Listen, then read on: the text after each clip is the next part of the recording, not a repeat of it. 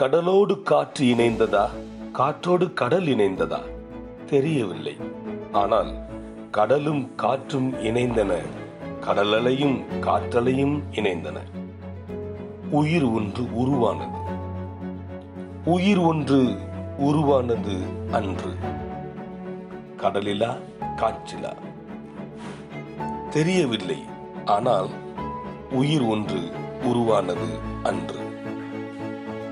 காற்றும் கடலும் இணைந்து உயிர் ஒன்று உருவானது. உருவான உயிரில் அன்றே சிந்தனை அலை உருவானது. உலகின் தொடக்கத்தில் உயிர்களின் தொடக்கத்தில் சிந்தனையின் தொடக்கம்.